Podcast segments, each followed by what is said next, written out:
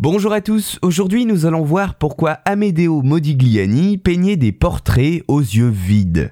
Les œuvres du peintre Amedeo Modigliani, que ce soit des toiles ou des sculptures, ont marqué le public par leur esthétique très spécifique, faisant de lui un des peintres les plus appréciés du XXe siècle. Ces tableaux, consacrés en grande partie à la figure féminine, sont d'une simplicité trompeuse et se concentrent sur deux grands genres de la peinture figurative, le nu féminin et surtout le portrait. Ces portraits et ces nus qui arrivent tardivement dans sa carrière touchent immédiatement le spectateur par leur impression hors de toute catégorie entre le calme et la quiétude. Parmi ce qui caractérise particulièrement ses œuvres, comme la longueur de ses représentations, on note des yeux asymétriques, en amande, sans prunelle, voire vides. Mais alors pourquoi cela? Le peintre concentre une partie de sa carrière à la sculpture et gardera l'influence de son expérience de sculpteur jusque dans ses tableaux. En effet, les visages ovales de ces sujets évoquent l'impassibilité d'un masque tout en exprimant les nuances de leur caractère. Comme d'autres artistes parisiens, Modigliani s'intéresse aux arts d'Afrique et d'Océanie, mais également à l'art antique. Et c'est cela qu'il incorpore dans ses portraits, en plus de ses formes stylisées, formes étirées ou tordues, qui révèlent la personnalité et les sentiments des personnages.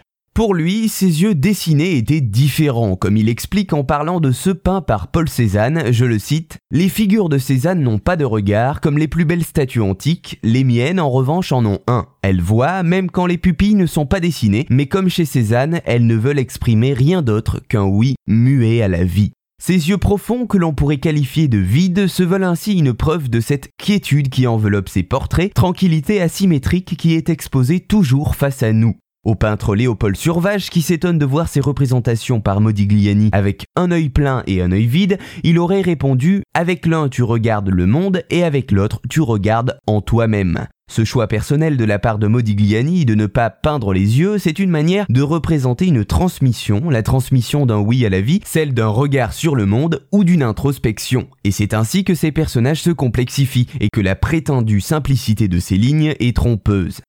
C'est à partir de 1912 que ce style sculptural aux yeux vides apparaît chez Modigliani, qui avait avant cela d'autres combinaisons d'yeux. Il lui arrivait ainsi de dessiner les deux yeux vides, sans pupille, mais également des combinaisons avec un œil contenant une pupille et un autre œil vide, un œil avec une pupille mais l'autre œil noir, et etc. Il semblerait ainsi que les yeux soient pour Modigliani une manière de faire passer le caractère de la personne qu'il dessine, comme un schéma qu'il appliquerait selon différents paramètres comme l'intimité avec le modèle, son comportement ou encore son statut social.